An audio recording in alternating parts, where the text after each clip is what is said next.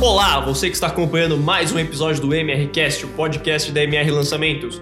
Eu sou Gabriel Tascone, estou aqui com Jaqueline da minha atrás das câmeras, Heloísa Torres dando assistência e Marcelo Bragion. Tudo bom, Marcelo? E aí, Gabriel, tamo junto. Jaque, é nós, Elo, compondo o time do MRCast. Muito bom. Vamos para o episódio 11, certo? Episódio 11. Então, para começar o episódio 11, vamos relembrar o que falamos no último episódio. Falamos sobre como você cria ou tem uma boa ideia para o seu projeto de copy, o que você deve considerar, o que você deve é, evitar para não cair em armadilhas, e é isso. Muito bom. Então, se você ainda não ouviu, não assistiu, não acompanhou o último episódio, termina de, de acompanhar esse daqui, que vamos falar de um, de um tema extremamente importante para o seu copy volta lá e assiste a todos os episódios. Você vai ter uma lista de reprodução, uma playlist no lugar que você estiver acompanhando, e é isso. E... Sempre bom lembrar que o Gabriel fala assistindo ou ouvindo, porque você pode ouvir o podcast ou assistir a gravação no YouTube. Exatamente. Então, muito bem-vindo, seja onde você estiver. Então, vamos falar do que hoje, Marcelo? Hoje nós vamos falar sobre processo de revisão no COP. Muito bom. Tão importante quanto o próprio COP, mas algumas pessoas, não sei por que cargas d'água, ignoram. Negligenciado, diria eu. Exato. Então, já que você falou disso, qual é a importância do processo de revisão no seu COP? Por que, por que ele é tão importante? Qual a verdadeira importância dele? Porque quando você está imerso na produção de um COP, muito provavelmente algumas coisas escapam da sua atenção. Você está muito envolvido no processo e você diminui a sua capacidade de encontrar falhas ou erros cometidos no copy. É, mais uma vez, né, não é porque você tem o título de copy, é porque você tem a função de copy, que tudo que você escreve, do jeito que você escreve, vai necessariamente funcionar. Então é muito importante que você envolva outras pessoas que têm aptidão para dar opiniões a respeito do que você escreveu, para que esse copy possa ser aprimorado, melhorado e alcançar um resultado maior. Eu, inclusive, considero que a revisão é tão importante, se não mais do que o próprio copy criado, porque é o pente fino, é a finalização, é o tapa de luva, é os dois milímetros. Aquilo que melhora, às vezes, um parágrafo, uma frase, um bloco do copy melhorado pode trazer um resultado muito maior. Muito bom. Então, é, o processo de revisão é importante, ele melhora o seu texto, mas que tipo de texto você passaria pelo processo de revisão? É, textos curtos, textos longos, todo texto? Na verdade, é, vamos dizer assim, né? Claro que quando você cria, vamos dizer, um copy de três, quatro linhas para um anúncio, você não precisa envolver cinco, seis pessoas para revisar aquilo, né? Você pode envolver mais uma pessoa ou você pode criar um mecanismo de revisar aquilo simplesmente lendo em voz alta, mas eu vou falar disso mais para frente, a importância de ler em voz alta. Mas principalmente você revisar o projeto, o projeto de copy em si, né? Vamos dizer assim, o corpo do copy, né? No caso de um lançamento, vídeo 1, vídeo 2, vídeo 3 e vídeo de vendas, no caso de uma carta de vendas, toda a carta de vendas. Agora, você vai deixar para revisar tudo depois que acabar de escrever? Não. Por quê? Talvez dividir a revisão em partes no copy seja mais interessante para você evitar um retrabalho muito grande se alguma coisa precisar mudar. É, não sei se é para eu falar já agora das partes ou se você vai perguntar cada uma das partes para mim. Pode ficar à vontade. Então, à vontademente falando, é, eu acho que a primeira coisa que precisa passar pela revisão é a ideia. Né? Inclusive, no episódio anterior, a gente falou de ideias. Se você ainda não ouviu ou não assistiu, é muito importante que você ouça e assista para entender o contexto em que se surge, em que surge uma ideia. É, e também no episódio, no penúltimo episódio, no episódio número. Esse é o 11, né? Esse é o 11. Então, no episódio 9, eu falei de headline. Aí lá tem a diferença entre promessa, headline e ideia. E também ideia configurada em forma de promessa, em forma de headline ou conceitual. Não vou entrar em nenhum detalhe aqui, é importante você ouça o episódio número 9. No, no episódio número 10, eu falei da ideia e a importância da ideia passar por filtros de revisão ou filtros de princípios que vão dar evidências de se você tem uma ideia com potencial de ser boa e grande ou se você não tem uma ideia tão forte assim. E aqui agora é, eu falo de você passar é, primeiro a ideia, e a ideia, de repente, se você configurar a ideia em forma de promessa, ou se você configurar a ideia em forma de headline, importante você passar essa primeira parte do copy pela revisão. Por quê? De repente você tem uma ideia e desenvolve a partir dessa ideia uma headline, uma promessa, e escreve todo o copy baseado nisso. Aí você vai para o processo de revisão e alguém questiona aquela ideia, aquela promessa, aquela headline, e o questionamento faz sentido.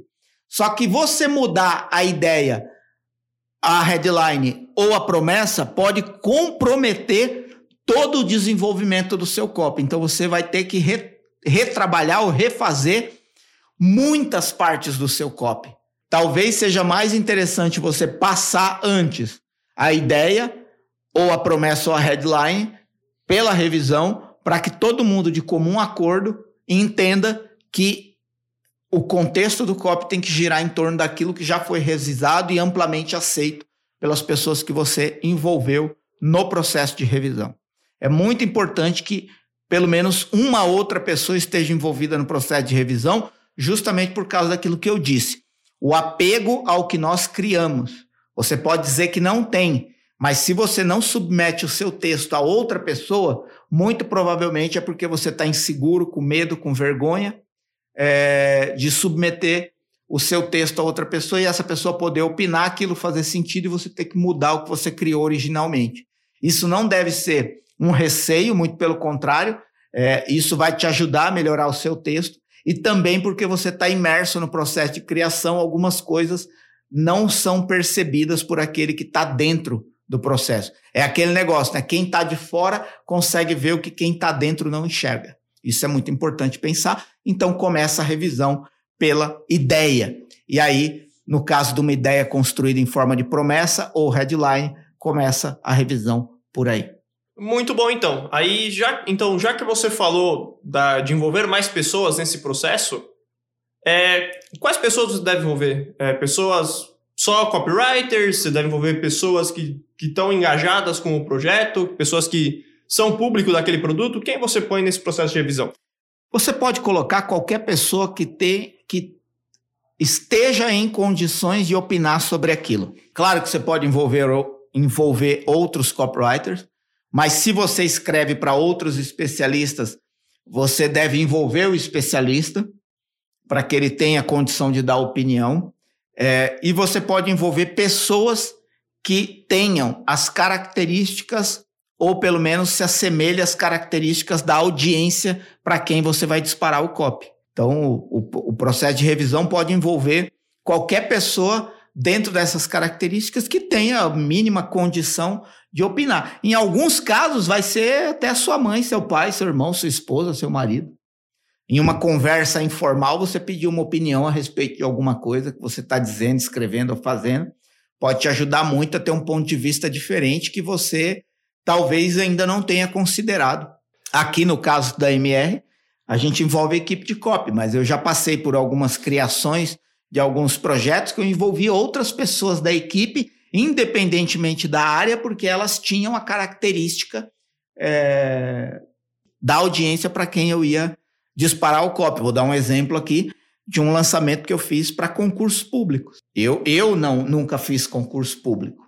Eu não tinha ninguém próximo de mim que fez concurso público. Eu não tinha copywriters que fizeram concurso público. Então tinha algumas coisas aí no ambiente do concurso público que eu desconsiderava. Então eu pedi para a equipe da MR levantar a mão quem já tinha feito concurso público. E aí cinco, seis pessoas levantaram a mão. Eu trouxe elas para a sala e a gente discutiu sobre vários temas, ideias, propostas, promessas, né, headlines possíveis. É, e isso me clareou muito. Uma ideia que eu tinha de início é, simplesmente foi abolida porque ela não combinava com a realidade de quem procura concurso público.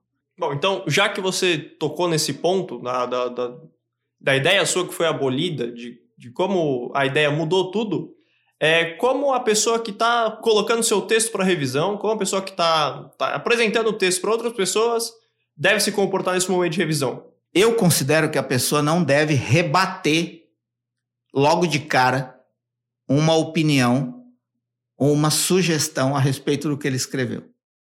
Ele deve simplesmente anotar, calado, e depois amadurecer essas sugestões. Porque a partir do momento que a pessoa recebe uma opinião, uma sugestão e ela rebate, ela reage, é, ela pode estar tá impedindo que a ideia dela melhore, que a promessa dela melhore, que a headline dela melhore.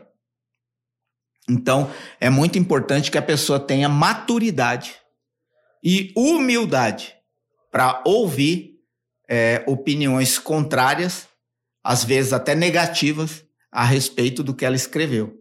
Porque é como eu disse no episódio anterior, as pessoas estão opinando sobre o que você escreveu porque você escreveu. Elas não escreveriam no seu lugar.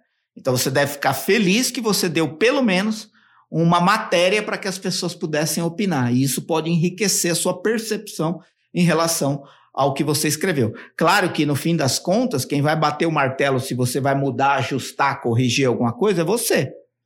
Mas também, se você é, não aceitar nenhuma opinião, não mudar nada, bater o martelo e seguir com aquela sua ideia pegada, cheia de ego até o final e não der resultado, você vai ter que bater no peito e falar: a culpa é toda minha. Enquanto se você permitir que as pessoas participem de um processo de revisão e te deem pontos de vista que você não está considerando, você pode melhorar absurdamente a sua ideia. E todas as vezes que eu fiz isso, a tendência foi que o projeto deu mais resultado do que das vezes que eu resisti e quis bancar sozinho uma ideia. Ainda nesse ponto de, de como você se comportar na revisão, uma coisa que você sempre diz, que eu, que eu gosto bastante do que, você, do que você diz sobre isso, é que você não pode rebater porque depois que o texto vai para o ar, você não vai é, tá junto com a pessoa que está lendo para explicar. Exato. É, é muito importante isso que o Gabriel, que você está falando, Gabriel, porque imagina uma coisa, né? Você escreve um copy, né? Esse copy vai ser disparado. Aqui a gente está falando do ambiente online, né? Claro que você pode produzir um copy para o ambiente físico, até para falar presencialmente, para uma palestra, para um evento, seja o que for. Mas vamos falar aqui do ambiente online. Se você está no ambiente presencial, você até tem chance de falar uma coisa, perceber que aquela coisa não deu o resultado esperado e corrigir. Você tem essa possibilidade, ambiente controlado, as pessoas ali e tal. Quando você dispara online um copy, é, você não tem condição de atravessar a tela e ficar do lado da pessoa enquanto ela está lendo. Quando surgiu uma coisa que ela não entendeu, você falar assim: nessa parte eu quis dizer isso, entendeu?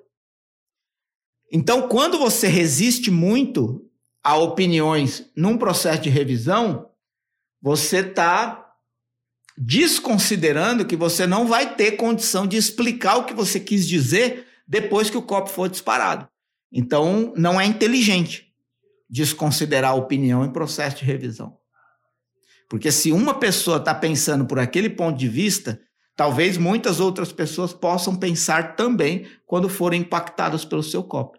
Então não adianta você dizer, ah, não, mas nessa linha eu quis dizer isso. Se você quis dizer isso, por que você não escreveu isso? Eu até tenho um exercício que normalmente, quando eu dou uma opinião de revisão e a pessoa se justifica, eu paro de olhar para o texto, peço para ela parar de olhar para o texto e dizer para mim o que ela quis dizer. Na maioria das vezes, quando a pessoa explica com as próprias palavras o que ela quis dizer, fica melhor do que o que ela escreveu. E aí é só trocar. Muito bom. E você estava falando antes de revisar o texto por partes, né? Sim. Começar com uma ideia e, e, e progredindo com o tempo.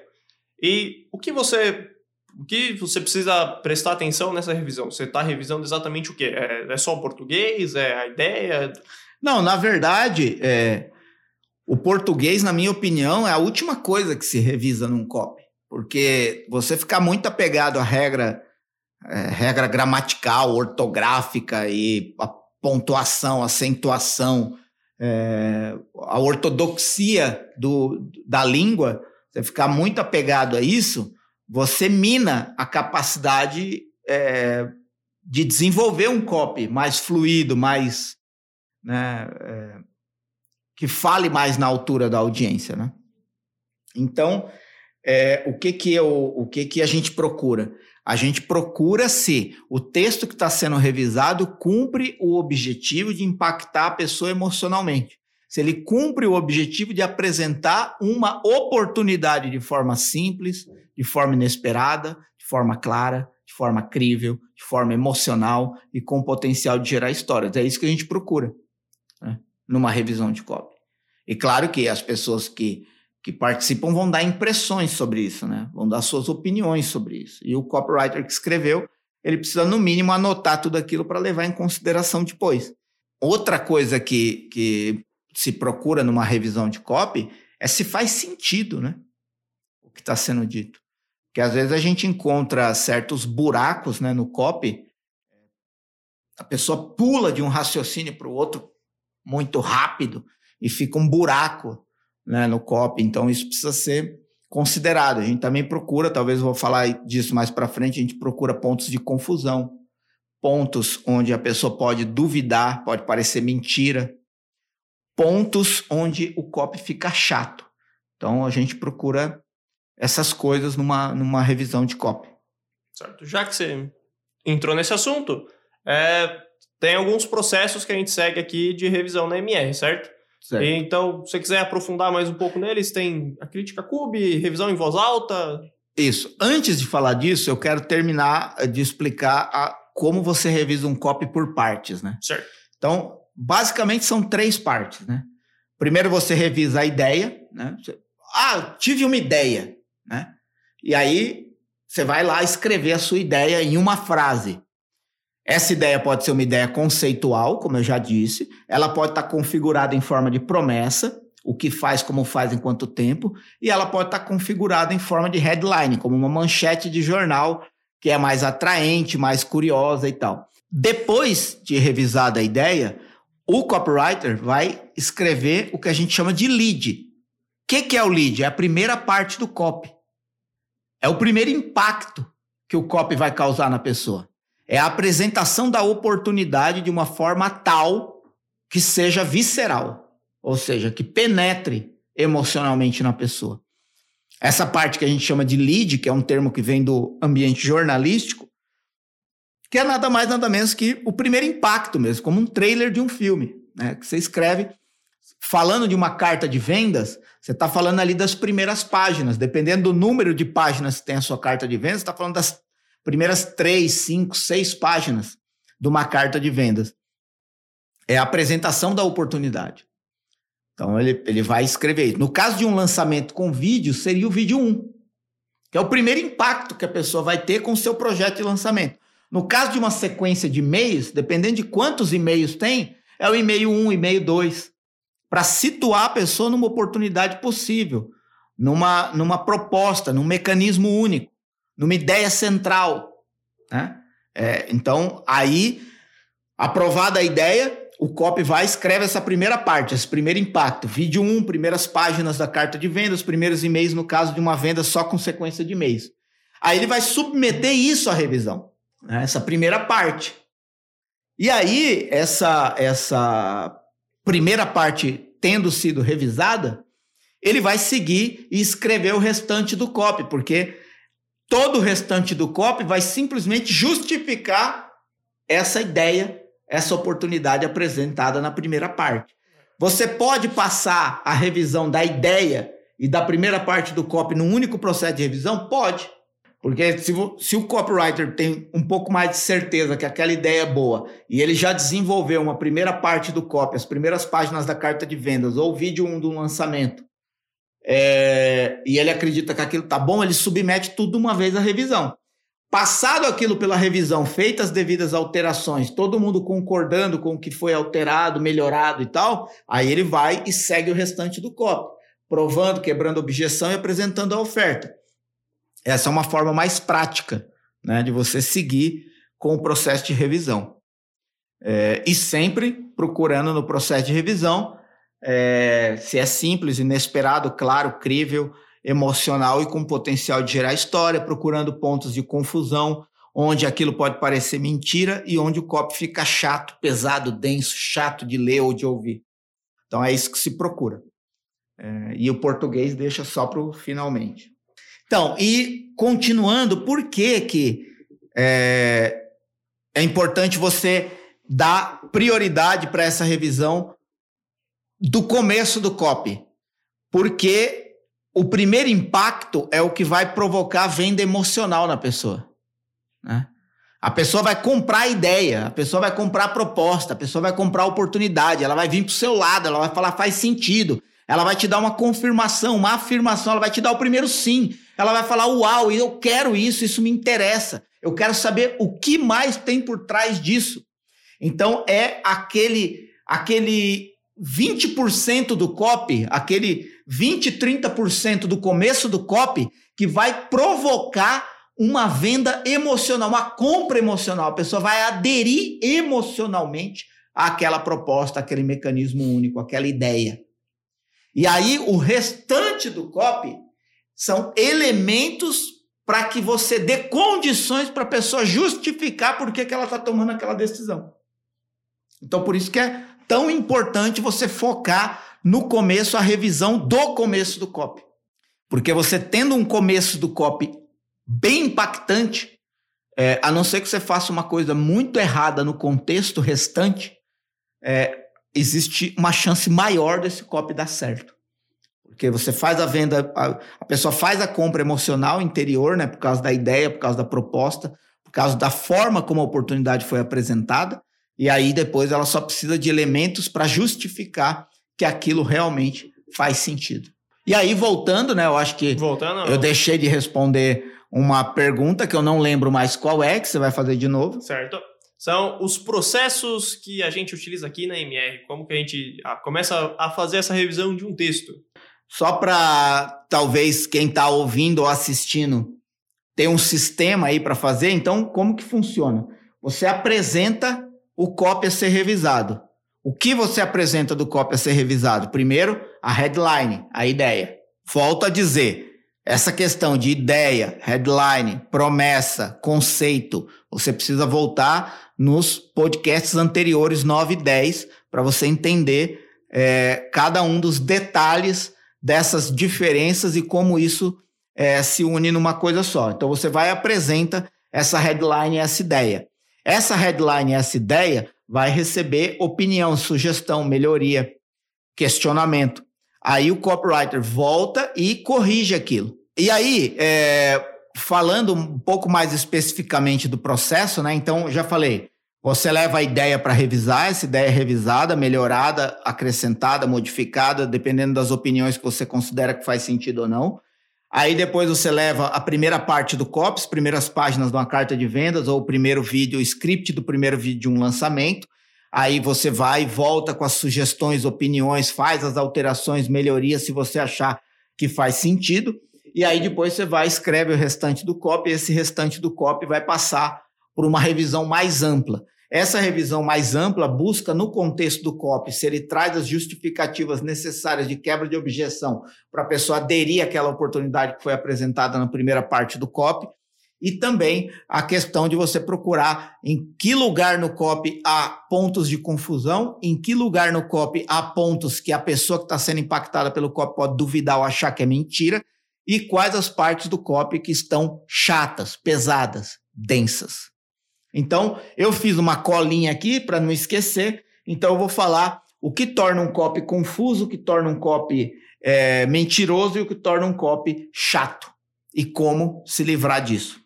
Primeiro, o que torna um copy confuso, né?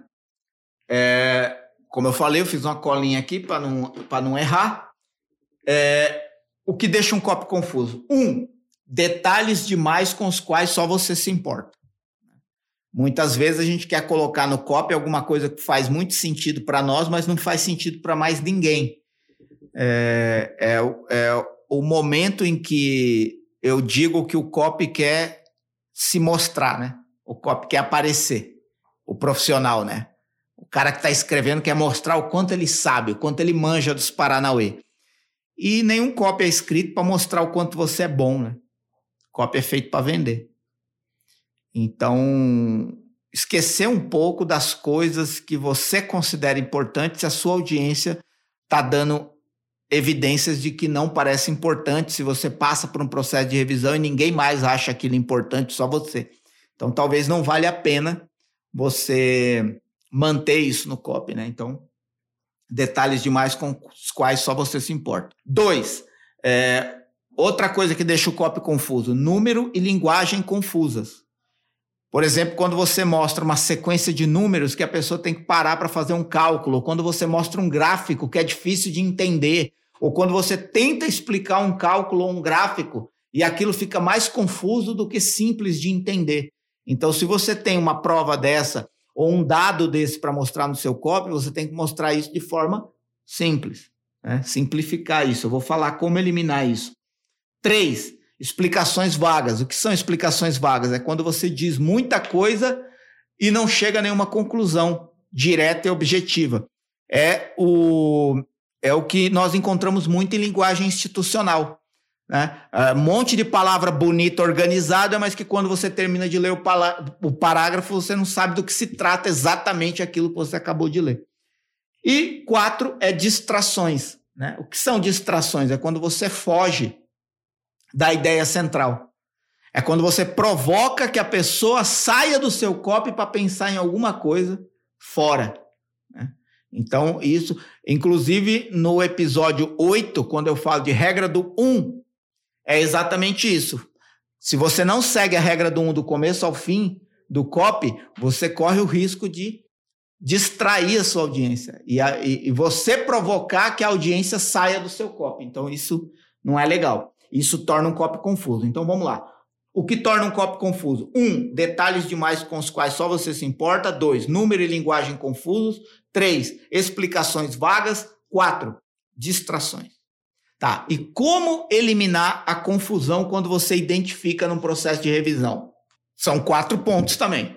Para eliminar a confusão, para se livrar da confusão. Um, cortar sempre que possível. De repente você lê um ponto confuso, se você tirar ele do copy, você percebe que o copy não perde relevância. Então, simplesmente corta. É o caminho mais prático. Não dá para cortar, porque se cortar aquilo vai perder uma parte sensível e relevante do copy, reescreve. E como que você vai reescrever isso? Sendo mais específico e simples. Então, um, cortar sempre que possível a parte confusa. Quando não é possível cortar, você reescreve. Se você for reescrever, você tem que ser específico e simples. Então, esses são os quatro pontos que livram um copy da confusão. E é, é sempre bom dizer que por que, que a confusão, provocar confusão no copy é sempre ruim? Porque as pessoas só compram o que elas entendem. Se qualquer parte no seu copy provoca uma confusão de compreensão na mente da pessoa, ela tende a, por não entender, adiar a decisão. E muitas das vezes adiar a decisão agora é nunca mais voltar para adquirir a sua oportunidade. É, Segundo ponto, né? Procurar no copy pontos em que a audiência possa achar que aquilo é mentira, o que a gente chama de inverdade. O copy inverossímil, né? O copy que não transmite verdade no que fala. É, ainda ontem eu ouvi uma explicação é, falando que é, copy não é mentira nem invenção, mas é uma forma encantadora de você mostrar a verdade. Você, você vai falar a verdade, mas vai falar a verdade é, impressionante, né? De forma impressionante. Essa eu gostei, essa é, é. boa. E o que deixa um copy inverossímil, né? Ou seja, o que abre margem num copy para que a audiência entenda aquilo como uma mentira ou não acredite. Um, afirmações exageradas. Né? quando você faz afirmações histriônicas, né? É, afirmações espetaculares, acima da, do que é admissível, que foge muito da realidade do cotidiano das pessoas, né? Foge absurdamente. Tipo, emagreça 10 quilos em três dias, sabe? É, é, é, muito absurdo isso. Então, esse tipo de afirmação exagerada é, pode tornar um copy mentiroso. Dois, analogias absurdas. O que são analogias absurdas? É quando você compara uma coisa com outra coisa e realmente parece ser absurdo. Por exemplo, eu já vi pessoas comparando curso online de sei lá, tem 10, 12 aulas com MBA.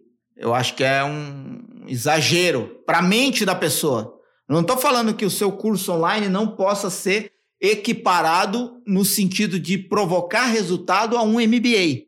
Mas o que eu estou dizendo é que você dizer isso no copy pode provocar na mente da pessoa uma percepção de mentira. Ah, duvido que é. Né? Não é possível que um curso desse com três módulos, cinco módulos, com a meia dúzia de aulas, seja equivalente a um MBA que custa 100 mil reais, entendeu? 200 mil reais. Então é tomar cuidado com afirmações exageradas e analogias absurdas. Tá. Mas se você identifica isso no COP, como se livrar ou como é, corrigir isso no COP? São duas coisas. Cortar sempre que possível. Encontrou uma afirmação exagerada, uma analogia absurda, se você tirar, qual o prejuízo que o COP vai ter? Ah, nenhum ou quase nenhum. Então, simplesmente corta e segue o jogo. Não dá para cortar. Prova. Se você me fala que o seu curso é equivalente a um MBA, me prova. É isso que você tem que dar para a pessoa. Aí ela passa a acreditar ou tem mais chance de você fazer ela acreditar. Quando você prova que o que você disse é verdade, que já aconteceu com outras pessoas, está acontecendo agora e pode acontecer com ela. Ou você corta ou você prova. E por último, procura no copy lugares onde o copy fica tedioso, chato, cansativo, enfadonho, pesado, denso. É chato de ler isso. É chato ouvir isso. O que deixa um copy chato? Falar muito de um problema que a pessoa já conhece, ou seja, você ficar dando volta em um assunto que a pessoa já sabe. Você tem que sempre surpreender a pessoa com novidade a respeito de um tema, mas falando de coisas que ela ainda não sabe, porque para você falar para uma pessoa que tem dívida, que ela está com as contas atrasadas, não quer dizer nada, porque ela sabe disso. Né? Você não está fazendo um favor, muito pelo contrário, a pessoa vai ficar puta com você, porque ela sabe disso. É, então, falar de um, muito de um problema que a pessoa já conhece. O que você pode falar é das consequências desse, desse problema que ela ainda não tem consciência. Né? Isso sim. E dois, o que torna um copy chato, perder tempo em assuntos chatos. Né? Às vezes você tem que explicar um termo técnico. É, às vezes você utiliza um parágrafo científico para justificar alguma coisa. É chato. Né? Você vai escrever um copy financeiro e você usa termos de economia. É chato. Como você pode traduzir isso para uma linguagem cotidiana? Né? E então falar muito de um problema que a pessoa já conhece ou perder tempo em assuntos chatos. Isso deixa um copy tedioso, cansativo. Como que você elimina ou se livra disso? Reduzindo. Reduz a parte que você fala muito de um problema que a pessoa já sabe, ou reduz a parte que tem uma explicação ou um assunto técnico é, muito cansativo, muito pesado de se dizer, e simplificar. Simplificar é sempre a chave. Então, como que eu gosto de fazer isso? Você tem lá um parágrafo. Aí você lê aquele parágrafo. Você tem que transmitir aquela ideia, aquele conceito no seu copy. Me explica agora esse parágrafo com as suas palavras. Como se você tivesse sentado na mesa de um bar com alguém. Sem ler o texto técnico, sem ler o texto denso, sem ler o texto formal. O que você me tem a dizer? O que significa isso nas suas palavras?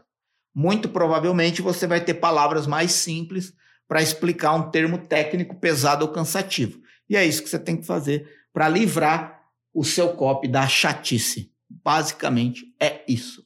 Claro que é sempre muito difícil falar de copy sem mostrar exemplos, né?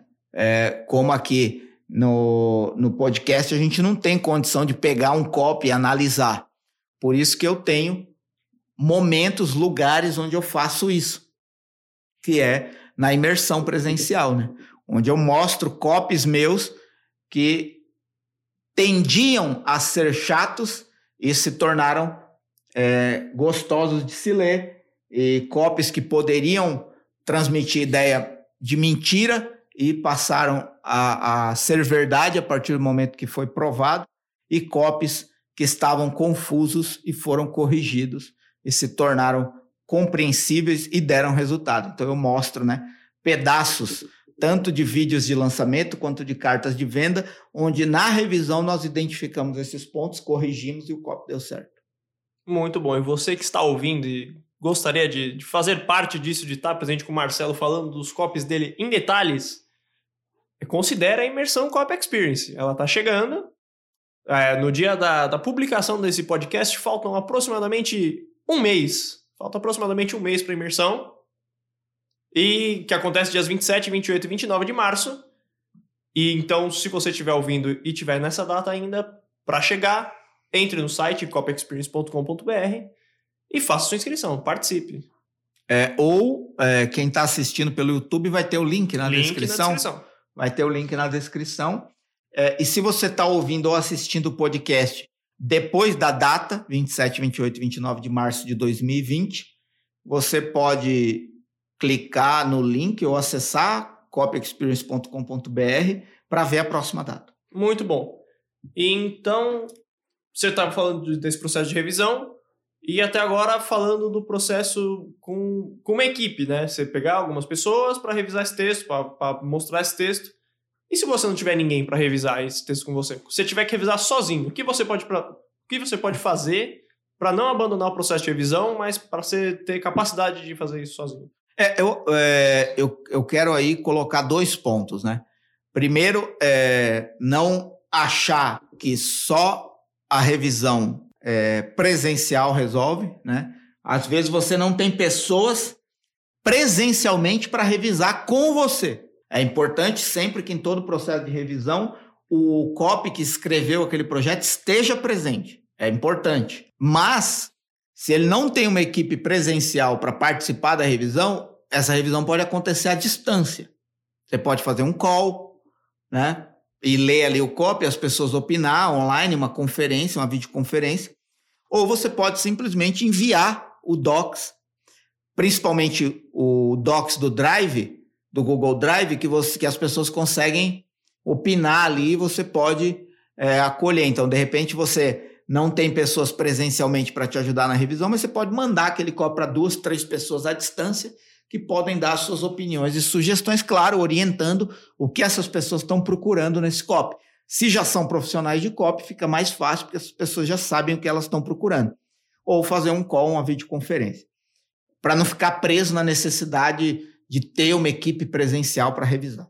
E outro ponto é você não ter realmente nem ninguém presencial e nem ninguém para mandar, nem ninguém para fazer uma, uma videoconferência, um call para discutir. É você ter que revisar o que você mesmo escreveu. Então, qual que é a minha recomendação? Primeiro, acabou de escrever, desconecta um pouco, algum tempo, algumas horas, um dia, volta para revisar. E o processo de revisão é muito importante que ele seja feito em voz alta. Você leia em voz alta.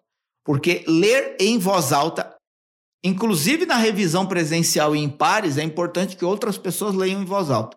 Mas voltando aqui, a importância de se você vai fazer a revisão do seu próprio projeto sozinho, leia tudo em voz alta, porque quando você lê em voz alta é que você pega, é que você sente, né? Acho que não é nem que pega, você sente que em um determinado momento no copy a leitura fica mais difícil, a leitura fica truncada, fica pesada, aquilo não soa natural, aquilo não soa espontâneo, aquilo não soa com a emoção que você gostaria de ter transmitido.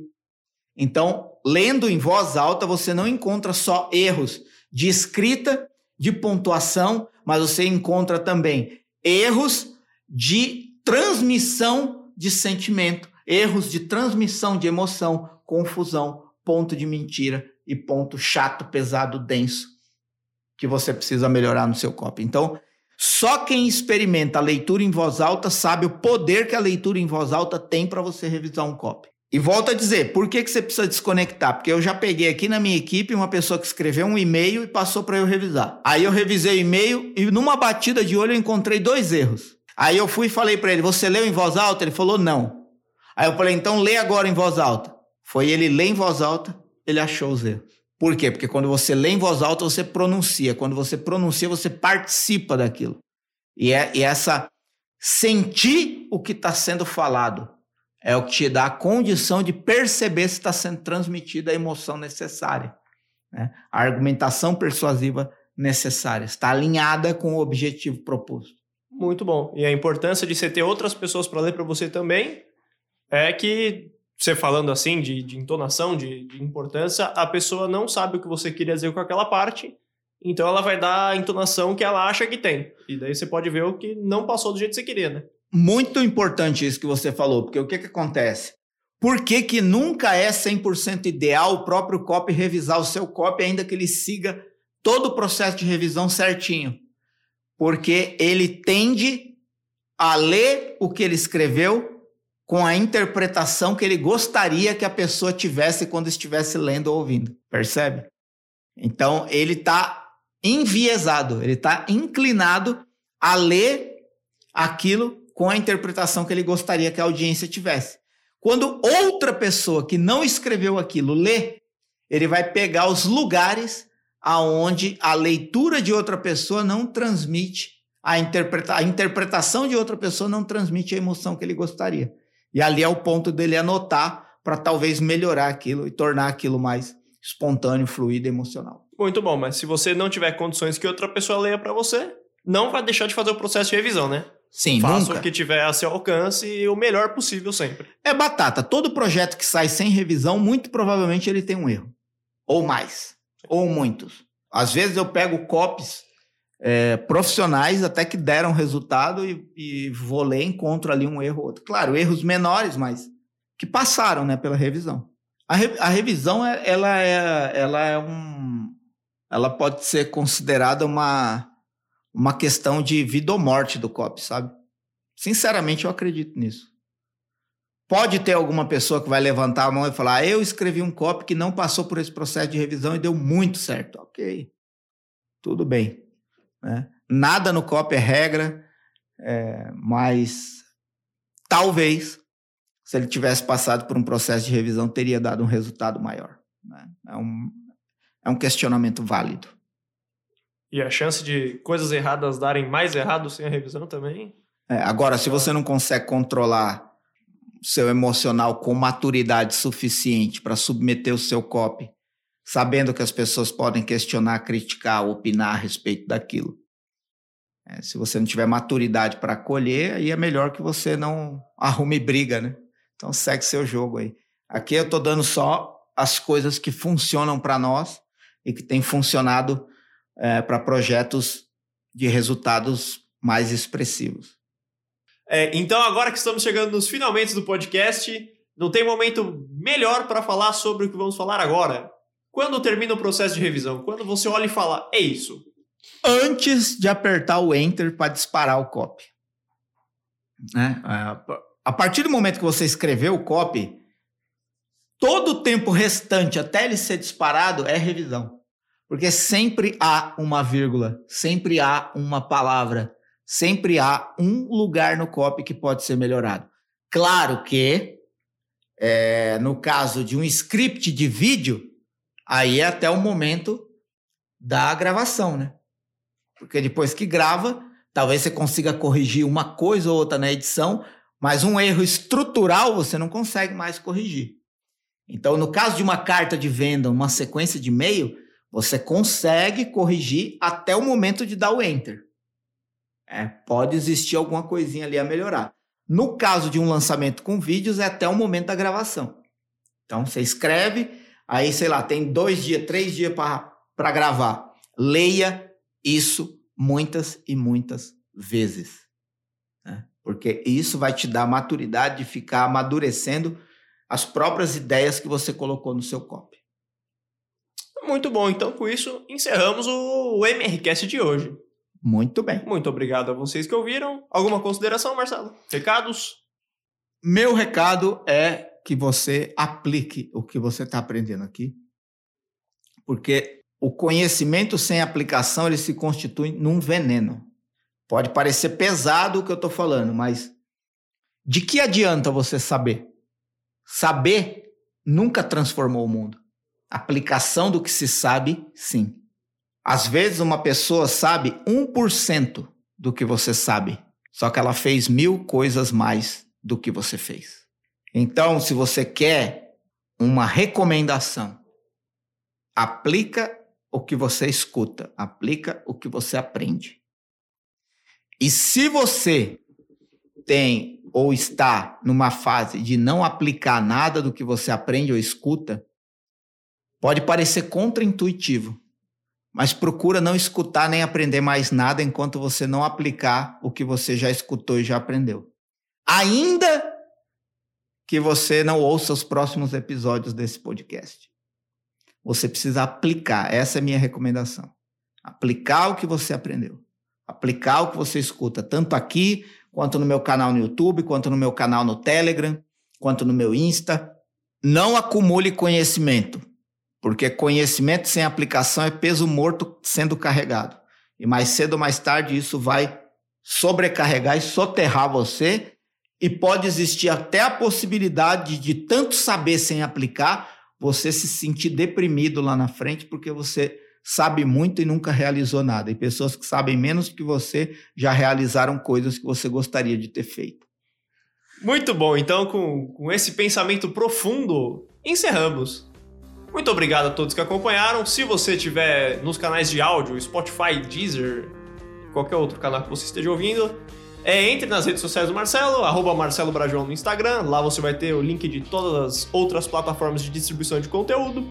Canal Copy Daily, é, YouTube, Copy Experience, tudo. Se você estiver nos assistindo no YouTube, inscreva-se no canal, confira a playlist de vídeos que já tiveram sobre o MRCast e queria deixar claro aqui que você não terá problema em aplicar o que você está ouvindo aqui, porque os conteúdos são do que usamos diariamente, do que o Marcelo já testou e consegue aplicar diariamente, então, então dificuldade não vai ter, é só ter vontade de aplicar que vai ter resultado. É isso, mão na massa. Muito um grande abraço a você que está assistindo a gravação desse podcast. Um grande abraço a você que está ouvindo esse podcast. Valeu, Jaque, mais uma, é nós. Valeu, Gabriel. Valeu, Elo, nossa equipe aqui do MRCast. Vamos que vamos! Boa, muito obrigado, até mais.